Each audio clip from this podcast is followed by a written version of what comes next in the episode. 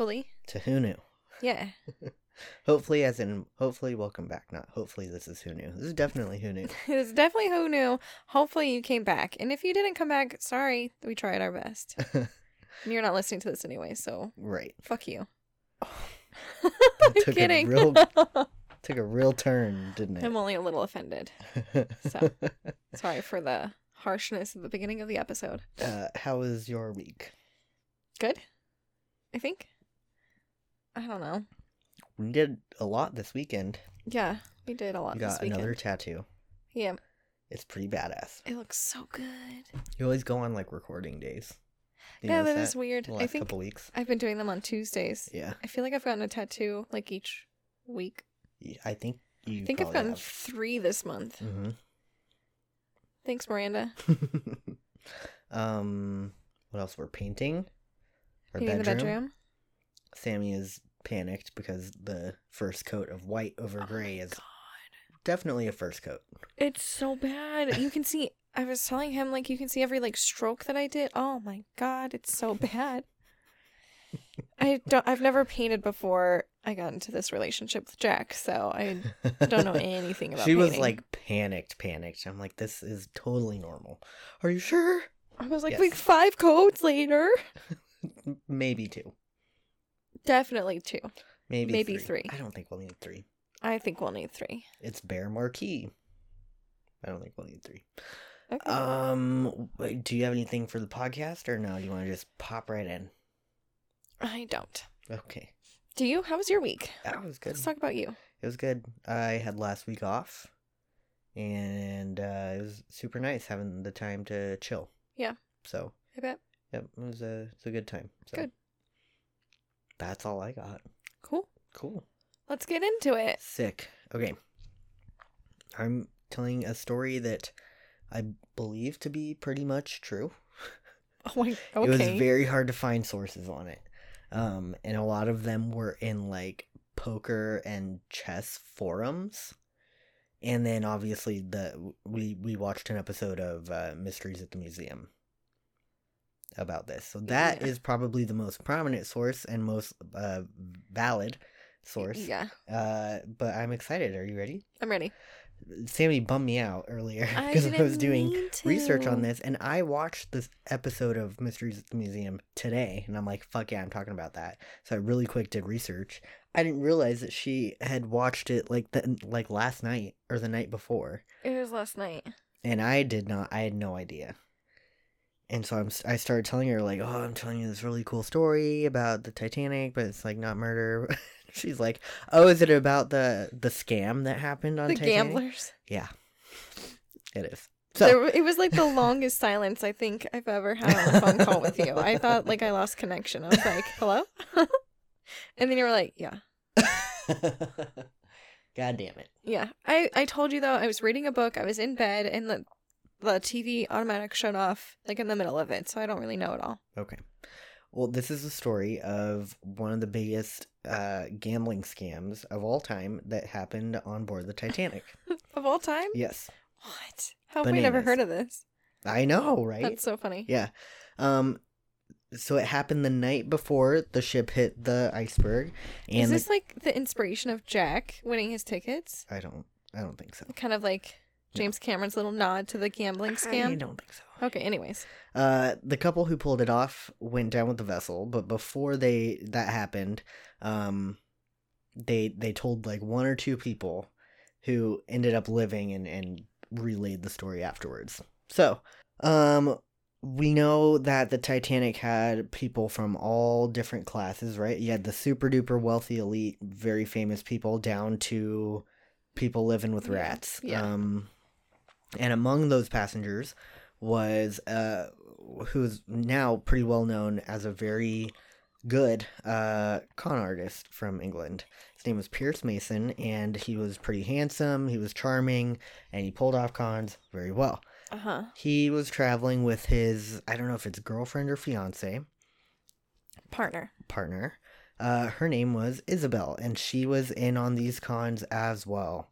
Uh the two of them together were again very very very uh, successful uh, prior to Titanic. So um, he was pretty aware of the like the very elite wealthy people that were going to be on the ship and he knew that one of the big um activities that you could do was like playing poker um different gambling mo- but mostly poker that was like the big game back then um and so he before he got tickets he knew that there was going to be this big roster and he was like man this is a good way that i can make some good cash and go see america so that'd Yeah. be cool um so he's like i cannot miss this uh ship so he did everything he could begged borrowed stole every single penny of front money that he could got a uh ticket Third It- class. i i don't know Okay. um, but he got a ticket and uh, came with quite a bit of cash on him to kind of help him in his gambling Mhm. uh, adventures.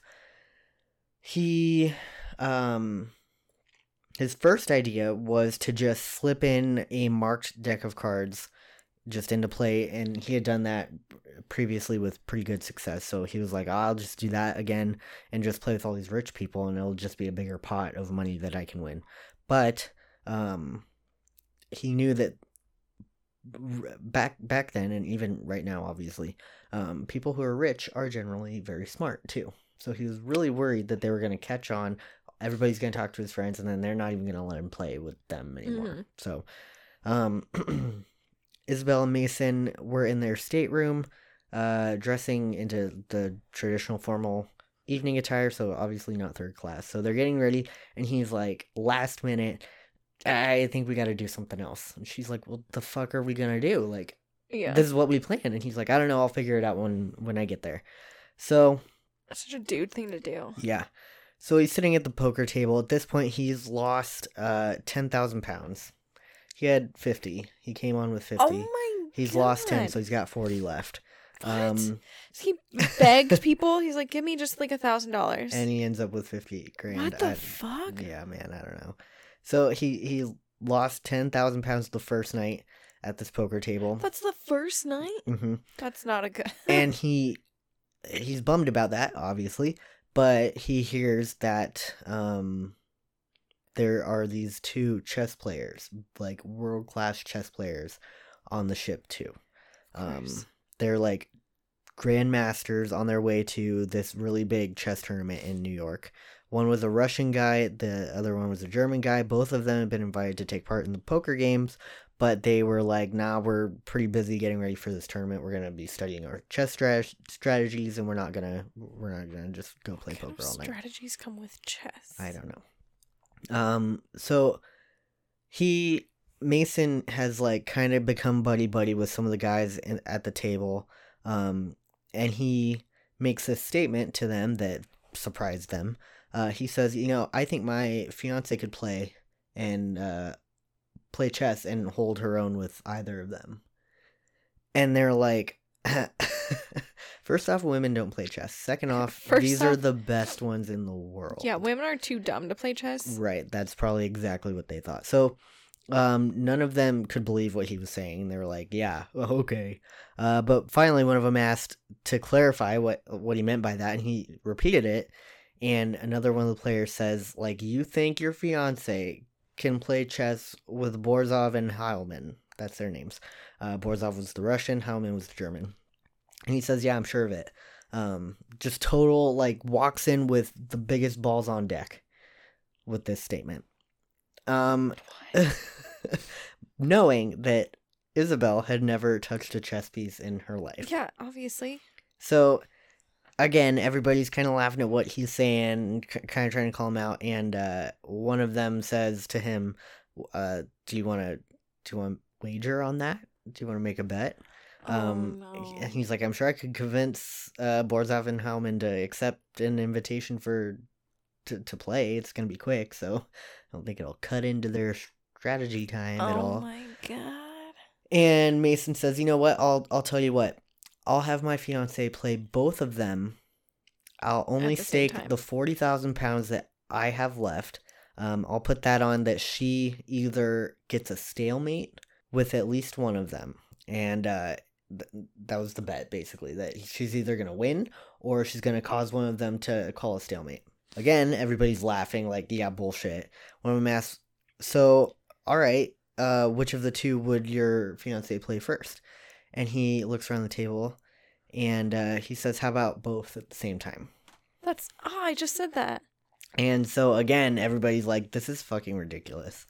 That sounds Um, ridiculous. I would be right there with those rich white dudes. Yeah, so they think he is nuts. Uh, but the last thing that they thought was that he was playing them. Uh, a few more rounds of everybody just basically making fun of him, laughing at him. A wealthy retired British admiral uh, tells everybody to hush up, stands up, faces Mason, and says, I think you're nuts. Um, do you really want to wager 40 grand so that your fiance can earn a stalemate? Or do you want to wager 40 grand that your fiance can earn a stalemate against two of the greatest grandmaster chess players in the world? He's Mason stands up, he says, "Yep."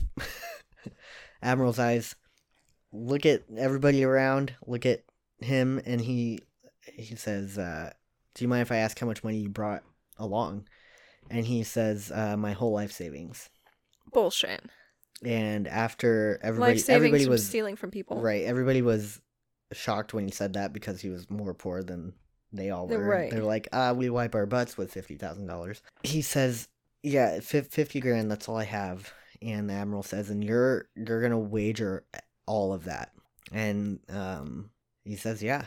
Um, and everybody's just shocked about it.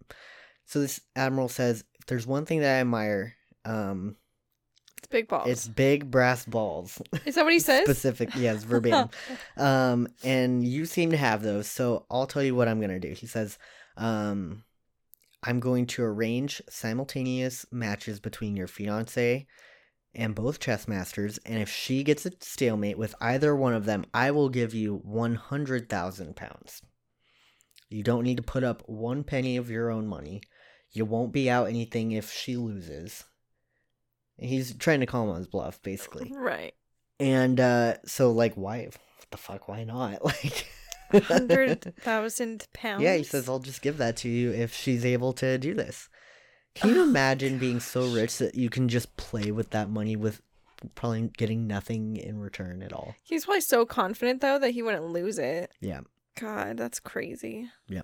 So Pierce says and he clarifies if she loses both match- matches, I don't owe you anything. He says, "Nope. I'd expect you to buy us all a glass of champagne that night, uh, uh, but that that's it. You're not gonna owe us any of your life savings." He's like, "All right." So they organize this match. Uh, naturally, Borzov and Howman, who both had very big egos, which I guess is a thing with chess players, um, they're like, "Sure." Um, This is a thing with chess players. they're they're a little bit peeved that they're being asked to play with some unknown woman. Oh, God fucking forbid. woman. But when the admiral asked them, he promised to um basically pay pay them to Yeah. I was like, is he also gonna give he's him a hundred thousand? he's gonna give him a little bit a little bit of money. Um, and at this point, he's doing it just for his own entertainment on this ship until they get there. So, Oh my um, god, could you imagine being so bored and so rich? no, You're just paying people to entertain you. Hundreds of thousands of dollars. No, I can't. Jesus. So it's dinner the evening of the match. Uh, the atmosphere around was pretty. Um, Tense. people were excited to watch Oh. this because it's very entertaining, I guess. Um, and it was weird because she's going to be playing these two people at the same time. It, it was just weird, right? Um, nobody was taking the match seriously, with the exception of Mason, but pretty much everybody was just extremely curious to see who this woman was and if she was gonna pull it off or not. So, um, the tables get set up in the ship's grand ballroom, and Mason asks that they put a big partition between the two. Um, Okay. So that that was agreed upon, and then the other agreement was that um, there would be one minute intervals. Um, that was the max time that you had between moves. So you had one minute to figure out what you were going to A do. A minute? That's Yeah. not a lot. Yep. Especially when she's playing two people. Yep. Uh, Mason also asked that spectators were not seated in a place where they could watch both matches at the same time. He wanted them to be able to only watch one at a time. So they just sat them far enough away that in in a in a way that that was possible. So, um, he said that uh, he wanted this to be the case uh, because he thought that Isabel's concentration would be thrown if people were watching and commenting on her play in like, the two different matches. Oh, ooh, So- mm. that gets agreed upon. Uh, the Grandmasters didn't see any reason to object that. Um, they did think it was a little weird, but whatever. Um, so they set everything up. Um, Isabel makes her grand entrance wearing this exquisite white evening gown, perfectly tailored. Everybody's like, "Damn, she's hot." Um, and they're like, "How can this hot chick also be smart?" yeah. At least if this dumb broad loses, we got something good to look at. That's probably exactly what people were saying. so, worth noting that at this point, literally women didn't play chess. There had been not a significant contribution to the chess world made by a woman at this time, and the two chess players were uh, arrogant enough to say that uh, that would never happen. Women would never contribute to chess. Whatever. I mean, I I think I know what like three pieces do. okay. I used to play a lot as a kid, and I just forgot it. Yeah. I don't know. I don't know either. I don't know what the status of the like professional chess world today is. I'm sure it's probably like this cup stacking. championships. yeah. It's like very That was pretty group. hot for a minute. It in was like very fifth hot. grade PE Yeah. class. Yeah. um, so the match with Borzov started first. Uh he was playing on the white side and the white side goes first. Right. So generally the white side has the advantage because they're making the first moves and black is always kind of on the defensive. Um so Borzov uh advances one of the one of his pawn pawns and Isabel studies the board with it she makes it look like she's like very practiced and very calculating. She stands up, goes over to the other side because she's playing uh the white side against Heilman. So she makes her opening move against Heilman, waits for Heilman's counter move, and goes back over to Borzov. She didn't sit down the whole entire game. She just walks back and forth, table to table, never coming close to the one minute limit on the clock. What? After 10 minutes, it seemed to everybody on both sides uh, that Isabel was holding her own and was not going to be some kind of quick win or quick loss pushover. Yeah, and after 10 was- minutes? Right. Um, I would have everybody guessed was that after two. well, everybody was like shocked about it. The only person that didn't look amazed uh, was Pierce Mason, um, and he was also the only spectator aboard the entire Titanic who knew um, that she had never even seen a chessboard prior. I think I know how they did it. Okay, well, hold on. Okay. 30 minutes into the matches, Heilman starts getting pretty fucking stressed. Um, people could see sweat on his head, and he's just like really stressing out. Yeah. Um, he couldn't figure out like he's like I'm top top tier chess player. Not being able to like win against some unknown person in general yeah. was bad enough, and then not being able to win out over a woman It was even worse. was pretty bad for his weak ass ego. So the admiral, although he seemed pretty amused by the idea of shelling out a barrel of cash, uh, seemed to also be very surprised, a little bit concerned. Um, Fuck. I bet a lot of fucking money. Right after an hour, the Russian was also stressing. An It's been an hour? hour. Yeah, it's been an hour. So, um, and he was ultra stressed because, like I said, he was playing the white side, which gave him the advantage against any player in the world. Um, even people who might be a little bit better than him, he still has an advantage because he's making the first move. Nearing the end, both grandmasters knew they were deadlocked, Oh my god. and uh, Both of them? and they were That's super hilarious. stressed. Um, the Russian playing white still knew that he couldn't lose. He couldn't fucking lose, so he was like, "I'm not gonna accept a stalemate." Uh, however, the German, in the most humbling moment of his life, supposedly offered Isabel a draw.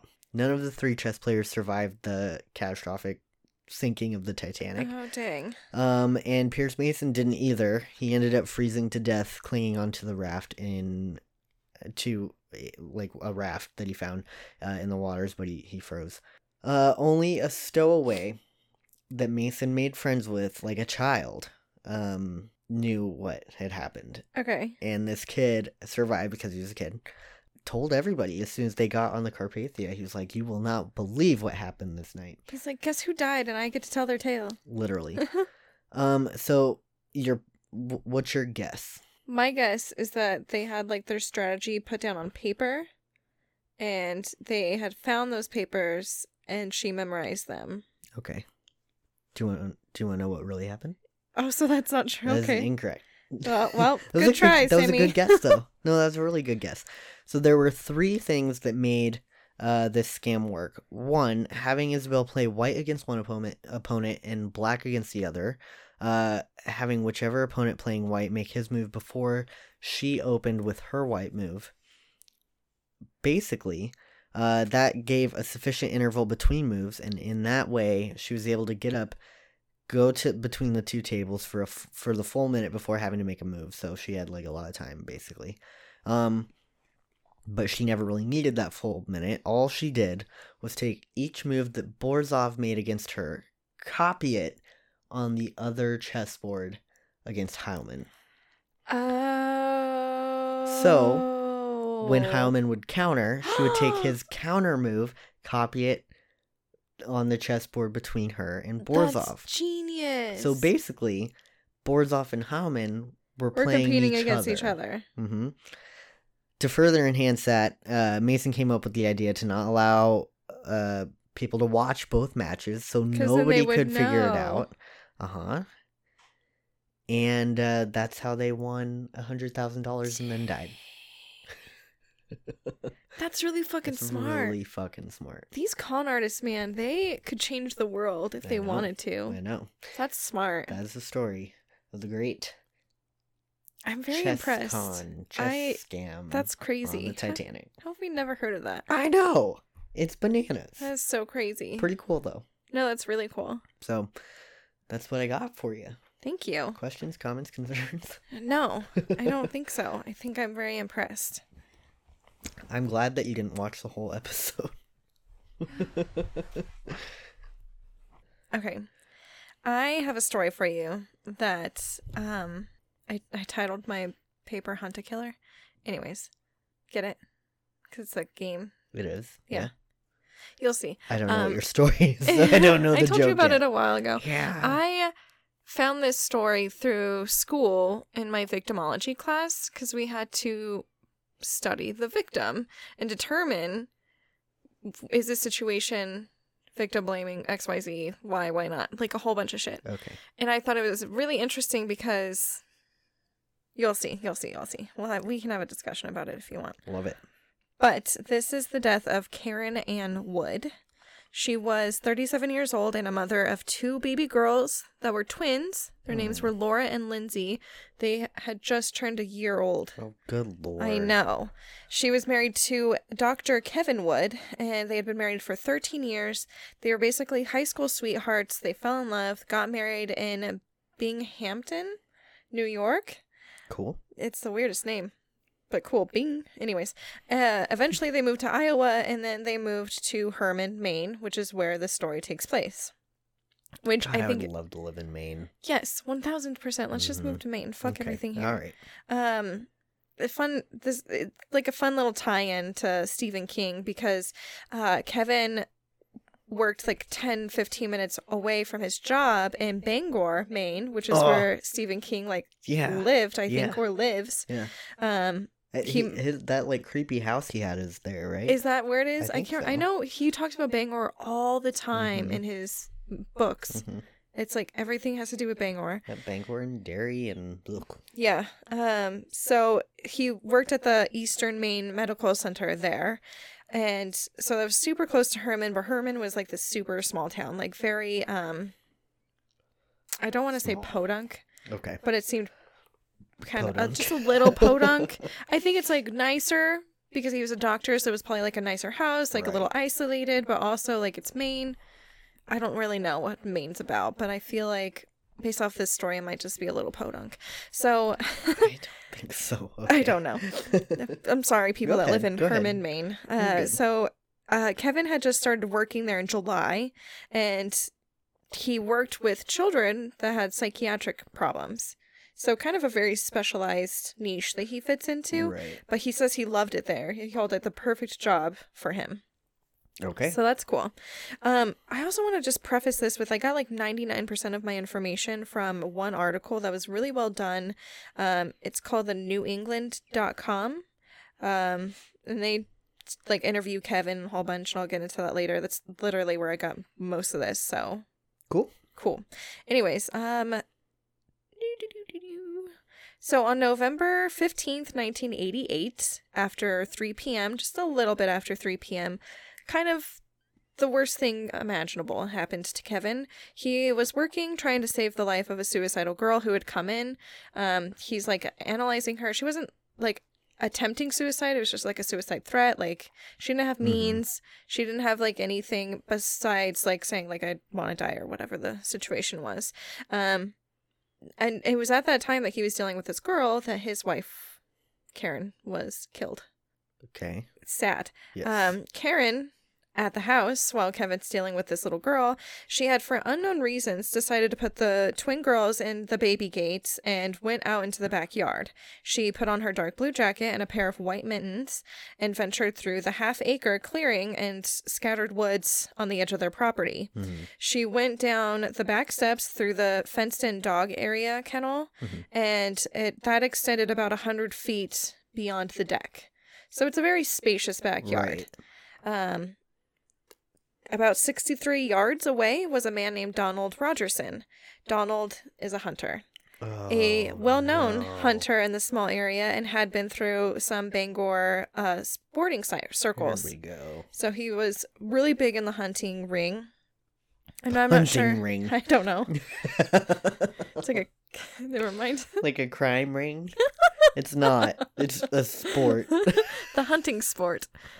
Ah, sorry. Community Just take that out. hunting community. The hunting lifestyle. Anyways, Okay. so this is November 15th. I'm not sure if you know this or not, but November is peak deer hunting season Yep. in Maine. Mhm. Um, so Donald spots white and tan, something that he thinks resembles the underside of a doe's tail. He raises his 30-06 deer rifle with a four-power sight, aimed, and as I'm sure you can guess where this is going, he fired a shot. As an experienced hunter, he decided to try to get one more shot in. So he lowers his gun, pumps another round, aims, and pulls the trigger once again, all within seconds. Across the street is a woman named Cheryl Hamlin, who was relaxing at home when she heard two concurrent shots and instantly knew something was wrong because the shots were way too close to their house. And then she heard a woman yell, Help me, help me, dear God, please help me. Instinctively, oh, Cheryl grabs her phone and calls the sheriff's office because she knows not to go out there if somebody's just firing off shots. Um, as she did, she looked out her window to see where the noise of the yelling was coming from, and then she saw a man in orange hunting attire come out of the woods and started banging on the woods door. So their last name is Wood. Oh, It's kind of a weird thing. He came out of the forest and There we went and knocked on the family home. Right. Um, as this is unfolding, let's go back to Kevin, who is finishing up the suicidal girl, who he releases like very reluctantly. Um, eventually, he gets he goes back to his office, and there's a call waiting for him from the ER. He thought it was about the little girl, so he answers it, like expecting to hear something about that. And instead, it was a man from the sheriff's office who said that his son had been shot. And Kevin's very confused because he's like, I don't, I don't have a son. There's no way this could be me that you're calling for because I like I don't have a son. Why would I have a sh- son that's shot? But the, sh- the deputy insisted, like, you just have to come here. Just come to your house. You'll we'll figure it out. um, fuck? I know it's kind of weird. I don't I don't understand how I would call if I didn't know what the fuck was going on. yeah I know it's like the, somewhere the Mhm. wires got crossed. yeah. It's very odd. So Kevin is like under a different kind of like mindset going here. He's probably just like, fuck, I'm wasting my time Mhm. when I could be like taking care of suicidal people. I don't know. And as he's driving to his house, which again, it's only 10 to 15 minutes away, so it's not that big of a drive, uh, he's listening to his car radio when he hears on the news that a hunter had been shot in Hermon, which is weird because it's a very small town. Mhm. So he's like, what does any of this have to do with me? So he gets even more confused. And he's like, also, I'm the doctor. What? right. I don't know. But when he pulls up to his house, it is filled with cops, TV trucks, news reporters, game wardens, and it's all taped off. Oh no. Yeah. And he's like, what the fuck is going on? So he like storms up and like goes in there and he finds his wife in the backyard covered in a brown beige blanket from the neighbor. I mean, I don't know if he knows it's his wife at first, but I'm sure Right. like he can deduce after a second or two. Yeah. Um, within within an hour of Kevin arriving, Donald Rogerson, the hunter, was arrested for manslaughter and was taken to the Bangor jail because Karen's death was related to a hunting incident. It was the jurisdiction of the game wardens and not the law enforcement, the police officers or Hmm. deputies, I guess.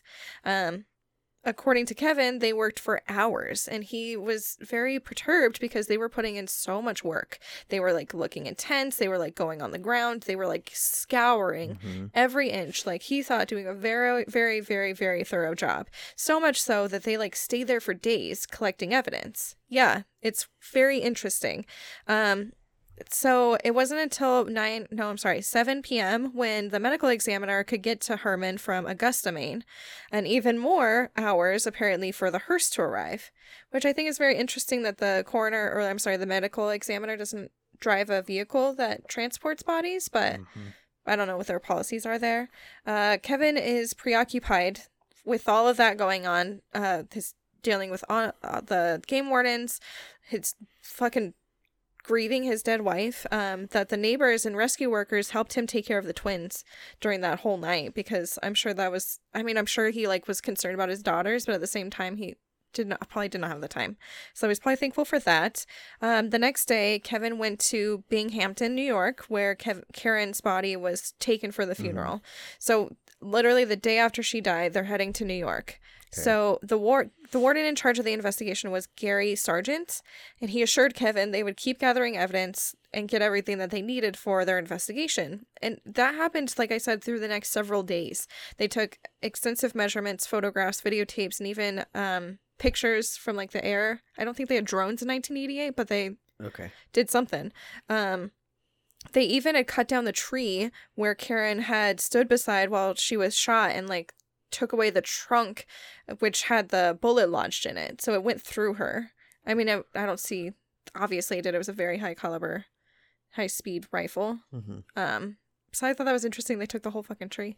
Um, while Kevin was gone, he tried not to read any newspapers or anything covering what happened to Karen. He just wanted to mourn, spend time with his family, and just deal with it.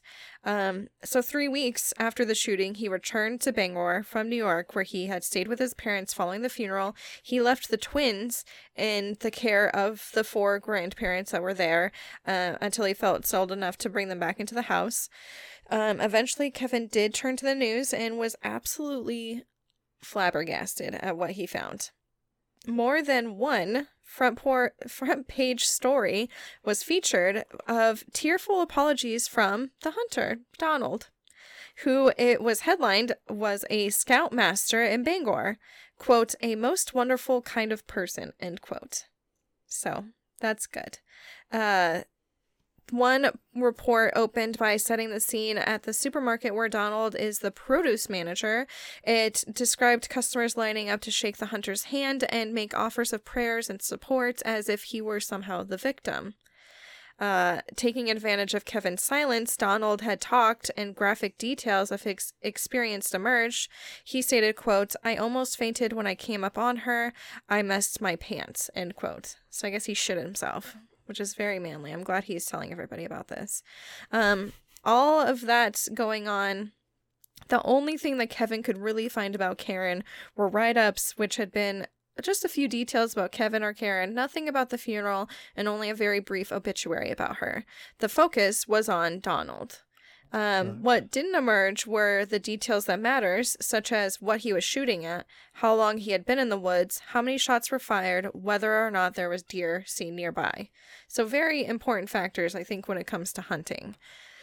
Um, what Donald did say over and over again was how sorry he was to almost anyone who would listen, which got him a lot of sympathy, as you could tell from the newspapers. But he didn't know, he's claiming that he didn't know how close he was to the houses. He thought he was shooting a deer. Um, this was when public opinions start to kind of go crazy. Many people wondered why she would wear white uh, gloves instead of orange in general, knowing that it was hunting season. Uh, others thought that she should have researched the area more since she wasn't native to Maine, and that's why she died because she should have known better than to travel out in not wearing orange in the middle of November. Um, apparently, also people from Maine understand the wilderness areas better, so they would know, like, where to go and where not to go. I don't know. It was her fucking backyard. Anyways, um, you shouldn't have to do that in your own backyard. no. Um, let's just keep going though, for the sake of funsies. Uh, others stated that she didn't know enough to not keep out of trouble. Um, My essentially, it seemed that a lot of the public, mainly the hunting populations or the hunting rings, uh, were blaming Karen for her own deal, basically. Meanwhile, the non hunters were obviously arguing the latter, stating that hunters have to stay X amount of feet from residential areas, Mhm. which Donald wasn't, obviously.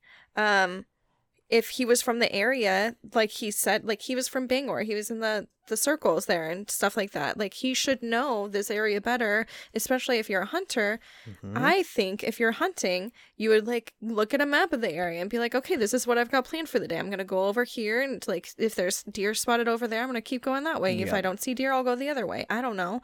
Um, also, the point that he was hunting for, like on his hunting license or whatever, I don't know how they found this out, but it said that he was hunting for bucks, not doe. So when he was hunting, he should have been looking for a rack on the head versus the white fluffy tail Yep. that he was claiming that he saw.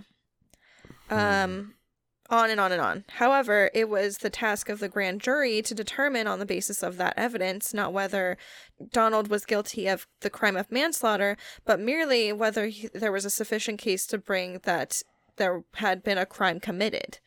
So they had to determine that he committed a crime before they can convict him of manslaughter, basically. Uh, manslaughter is defined, I think, in the state of Maine as causing death through conduct that is either criminally reckless or criminally negligent. To fail to be aware of the risk or to disregard the risk that your conduct could cause death, which I think fits to a T as to exactly what Donald did because 1000%. criminally negligent, you're negligent to the fact that you are whatever. We'll go into this even more. Well, the one of the there's rules to firearms, and one of those is be certain of your target and beyond. Yeah. Don't shoot towards houses. Yeah, that's the biggest thing is like what if Don't- that Galloper had gone through her house and hit her kid? Yep. Oh, that shit happens all the time. Totally. Um, so under Maine law proceedings of the grand jury are secret and the identity, even the numbers of members of the grand jury are concealed.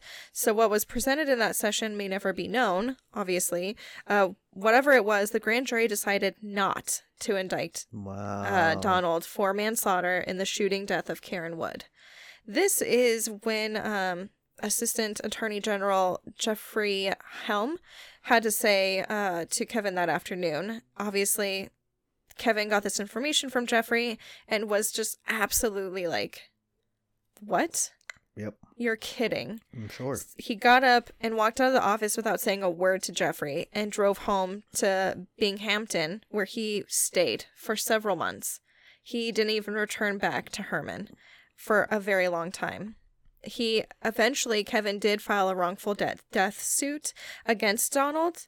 And that's where Kevin started his own investigation along with the help of a neighbor named Tim Rogers, which was one of their first friends when moving to Hermon. hmm Um, the day following the shooting, so we're gonna back up to when Kevin left to go to his wife's funeral, and this is where Tim gathers a lot of his evidence just by being around. Okay. Uh, he actually stayed at the Woods home and watched the wardens mark the spots, measure distances, do all of that nonsense that they were doing to just. It seeming seems like not do anything. Anyways, um, so he watched them and remembered for that like I said, this is the only access that they have any information to the death of Karen because everything else Kevin's never gotten access to any of the reports, Mhm. none of none of the evidence. He like we'll go into a little bit later about how he like gets in hold of one of the autopsies. It's just so fucked up that that's like that's the information he can get, but he can't get the evidence of everything else. Um so it's fine. Here, I'm going to talk about it. Kevin was denied access to any of the evidence compiled by the wardens. In fact, so few details were even released following the investigation that Kevin forced himself to read the autopsy. And he was kind of, yeah, he was really f- taken back by it. He stated, quote, I hated the fact that other people knew something about Karen that I didn't, end quote. Which I can imagine, like, Mhm. feeling that way, especially somebody that you had been together since high school. Like Mhm. you know everything about that person. So they were running through everything that they had. Tim and Kevin made their own deductions. Tim reflects on the days that he was watching the game wardens and remembers that Donald's car, the truck, was parked only a short distance from the Woods home. Kevin and Tim estimated that it was less than the legal 300 feet limit from the neighbor's house, which led them to believe that Donald was hunting illegally, something that game wardens didn't seem to really look into.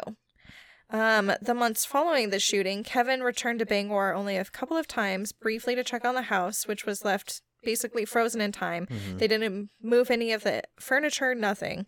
Um, in late May, a settlement was reached of $122,000 that went to Kevin and the twins from Donald because they were awarded that Mhm. wrongful death suit based on the information that they gave. Like, his vehicle was parked within our neighborhood, which stated that he was not He legally knew. hunting. He knew that he was near Yeah. homes and he just accidentally shoots somebody. Like, regardless of wearing orange, you shouldn't have to wear orange if you're in your own backyard Mhm. because you should feel the safety of the laws of hunting to not That's go into your own in backyard. Yeah, that's why they're in place so that you don't get accidentally.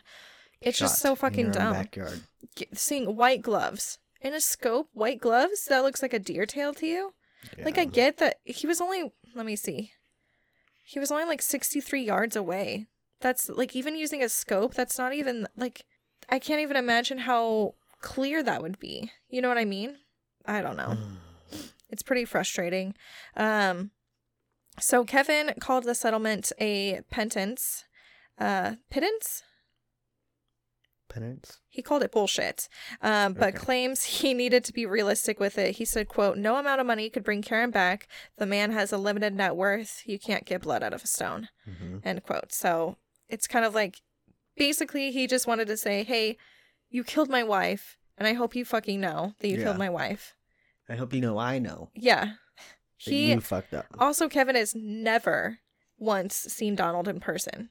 Wow. Yeah, he refuses to see him. So I don't know how they did the courtroom thing. Or maybe they did like the the chess game, put up a partition Yeah. because he did not want. I he would probably kill the man, Mm-hmm. like beat the shit out of him or something. Yep. Honestly. Yep. Um, so Kevin also made the decision to move back to Iowa, where they still had close friends.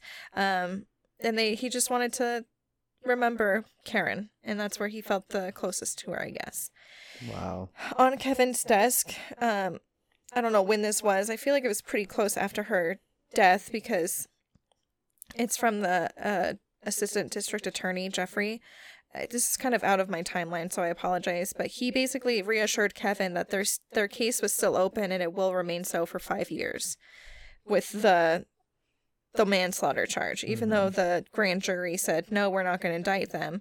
I think that the assistant district attorney was saying, hey, if any new evidence emerges, there could still be an indictment. It's not like taking him to court and like convicting him in front of a judge and jury somehow. No.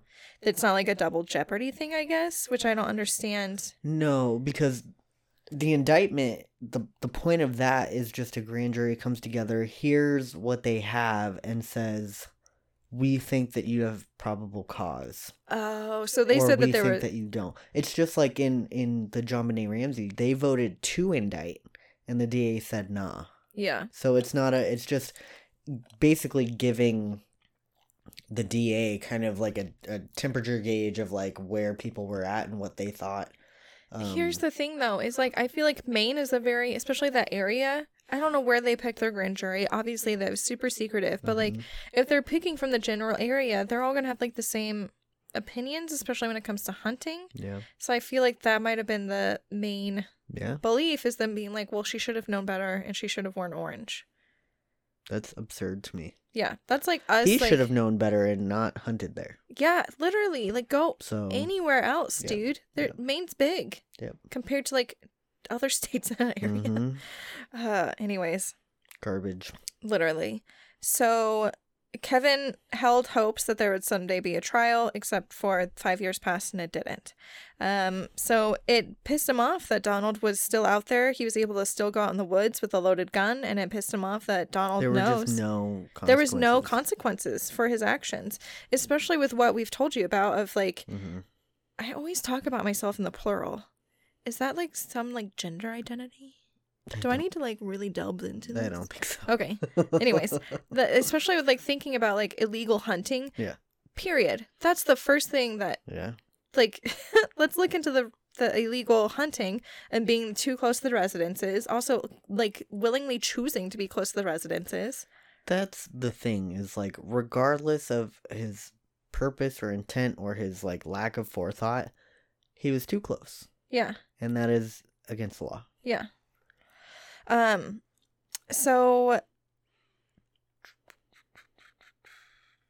Oh, yeah. So according to uh WAB I5 or 1 5, I think it's I5. It's like a news website in like Mhm. the Maine area. Uh Donald was eventually acquitted of the charges. So absolutely nothing happened to him. Wow. Yeah. I think that this happened in February of 1990. I got confused because my main source, the um the newengland.com website, hmm it said last year. But that was like and I looked at the date that the article was posted, which was like the January 5th of 2022. No, no.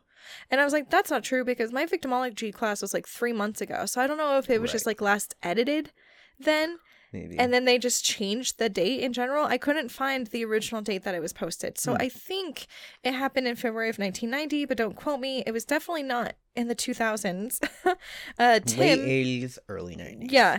Tim was a panelist, the neighbor was a panelist on a TV talk show to present Kevin's point of view about Karen's death, the controversy, and the basically it was still a hot topic in the area about like who who was wrong. Mhm. Um, Tim was stung by the tone of many of those who had called in. Like, I guess they like let anonymous people like call in, which is the worst thing you could do because everyone's brave behind a fucking phone. Mhm. Um, and one of them referred to Karen's stupidity, and she presented herself basically as a target. Like, she basically, this is where victimology goes into it, and like victims, uh, victim blaming is a huge thing. It's like she's basically asking for it by wearing those white gloves. Like, I would never have Mm, thought Yeah, that white gloves would mean that I was a deer that was going to get shot. So, definitely not how that works. no. So- Um, so Tim's from Georgia and he lived in Bangor for only a few years and he likes it and he wants to stay. But these uh, like attitudes that came up like gave him like some like reconsideration. He's like, all of these people are like blaming somebody because she's not native to the area. And he's like, well, I'm not native to the area and I've never done that. So like, do I deserve to be shot? You know, it's like kind of like that kind of mentality. Um, he also states, quote, I don't want to believe that because that means I don't get the same protection under the law that Mainers get, which is I guess what people from Maine get called Mainers. Mm. Um, I want to believe that my rights would be as well as respected as natives, end quote. yeah, Yeah, so that's That another point of view that he was bringing onto Mhm. it. Um, after Karen's shooting, a bill was brought before the state legislator to increase the legal hunting distance from a dwelling to uh, like up 200 yards, so making it 500 yards of a distance. Um, it, I just don't ha- see how they didn't charge him if he was less than hundred yards from the place, and the requirement was three hundred. Did you say? Yeah. Bing bang boom. That's Yeah. it. literally, Regardless of if he meant to or not, doesn't fucking matter because somebody died. So yeah. you're gonna get charged with that, and then we're gonna plop on some manslaughter. On Yeah, You know what? I'm sorry. 300, the legal limit was 300 feet. Uh, that's like hundred yards. Yeah, so he was still less than that, Yeah. regardless. So they wanted to up that um, to 200 yards. That seems right. Sorry, my feet and yards are getting confused. No worries. Um, either way, it died in committee, so it didn't get passed. Oh my god, that's Uh, ridiculous. I know the Bangor. How does that not get passed? I don't know. What's the downside? Because people think that it was her fault. They think that they shouldn't have to up the yardage because she's the one that listen up, everyone. Hunting's not that fucking big of a deal. apparently it's Get like fucked. owning guns. Go somewhere else. Yeah, I guarantee you it Don't wouldn't go have been. near a neighborhood. God. I know. Shit drives me Uh, nuts. so the Bangor City Council enlarged the zone in which no firearm may be discharged except for the protection of livestock. So that at least got passed. But the neighboring town of Hampden uh, passed an ordinance limiting the discharge of firearms within the town. So that's also a good thing. Nothing in uh, Hermon where this actually happened, but uh, Of course not. they were discussing it August of 1990. I couldn't find anything that showed that it passed though. So Hmm. that's cool. There is a fun book that's published in Yankee in November of 1989, only a year after she died, and it's called The Killing of Karen Wood, which is obviously way more in depth about what happened to her and probably gives you a lot more reasons as to why Donald should have been charged. Yeah. Yeah. Man. I know. There was some like there's a lot of talking about Kevin's life after um Karen died, but I didn't really want to go into that. Really wanted to focus on the The- outright injustice Mhm. that she got for her death. So, Damn. big bummer. Big bummer. Feel bad. Fuck, man. Good Yeah. story though. Thanks. Good way to bring awareness to bullshit.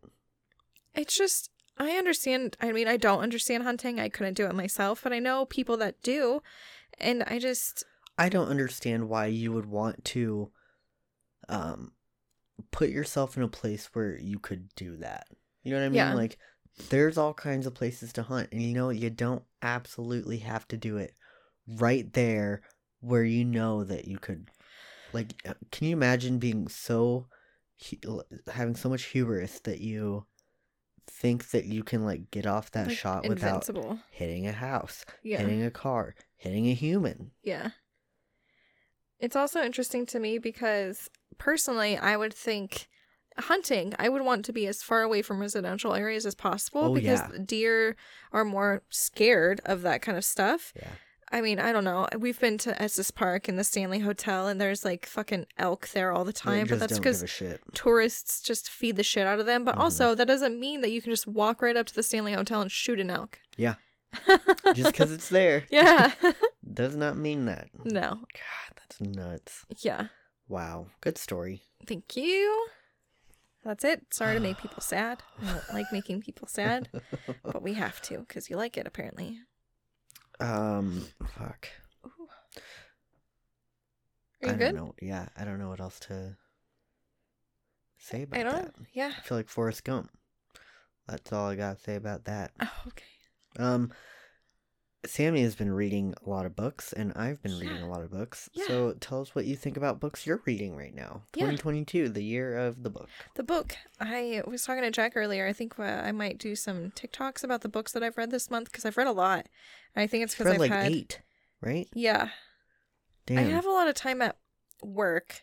I'm only taking one class this semester, so I have a lot more downtime than I usually do. hmm So I've been reading a lot at work, and then I've anytime I play video games, I just listen. Yeah, that's what I was doing. a I'm huge reading time Carrie killer. for the first time, and I love it. Yeah, It's really, really good. So. Jack's surprised that it's Stephen King's first novel. Uh, Are there any shocked. weird sex stuff in it? Oh, like one or two. Just uh, the reason is because he's writing about a teenage girl Oh, is he talking about her starting period? Puberty and oh like learning about her body, and it's like from a gross man's perspective. so you can imagine how that was written, but. Oh. Not, it wasn't the normal amount of weird weird stuff. sex stuff that he Okay. talks about. So, Yeah, he definitely went into his own niche for that. Oh. It's one of my least favorite things about reading Stephen King is like Yeah, the weird sex you stuff. really got to be like you got to look past that to be able to read his shit. yeah, It's or skip forward yeah, anything because it does Yeah. not help the story. no, never does. Never does. Um, I also wanted to say Jack brought up that we might do a tic tac Like have a TikTok account for the for the podcast. podcast. It'd be pretty cool. Yeah. I got the idea from Carter's Condensed History, a very cool podcast that just started last year that I started listening to because I saw his badass TikToks. Yeah. They're really cool, and his podcast is really cool. So Yeah. check them out. It reminds me we have to record a bonus for our patrons. Yep. Two of them. Yep. Oopsies. Yep. I'm sorry, guys. I'm sorry. It's fine. I feel like it's my fault. I'm like here reading all these books, and I'm like, let's not record about our bonus episodes. so sorry. But we have some good ones coming up because we saw Scream, the new one. Yes. We're gonna talk about that, and then Yeah. we, what else did we watch the other day? We watched a whole bunch of like really shitty movies on Netflix. Yeah, Uh, we watched. it's so shitty. I liked a couple of them, but whatever. I liked a couple of them too. I can't remember what they're called right now. Lazarus Effect. Was Oh, yeah, we I did think watch that one. Talk about. Yeah. Uh, we watched Room Two Thirty Seven. Yeah, We can talk about that. yeah. She, Sami hated it. I had to stop it. I couldn't. doesn't I know I rented it. I literally paid money for it. Babe. It's on your Amazon account. So you paid money for it. You bought that stupid documentary. I documentary. rented it for four dollars. What? It was even like two dollars. It was a four. Oh was my really good. god, It was good. that it was good. Yeah. Well, I guess you guys are just gonna have to wait and see what our debates are about that movie because I don't agree with that sentiment right there. It's fine. You want to go paint? No, I don't. okay. Um, you can find us on Instagram if you just look up Who Knew Podcast. I think I do this Something every week. I think I didn't do it last week. Ah, well, Um, you can also email us at who knew podcast 666 at gmail.com. tell us And your books. And you can find us on Patreon. So Sick. that is that. Rat a tat tat. Okay. Goodbye. Goodbye.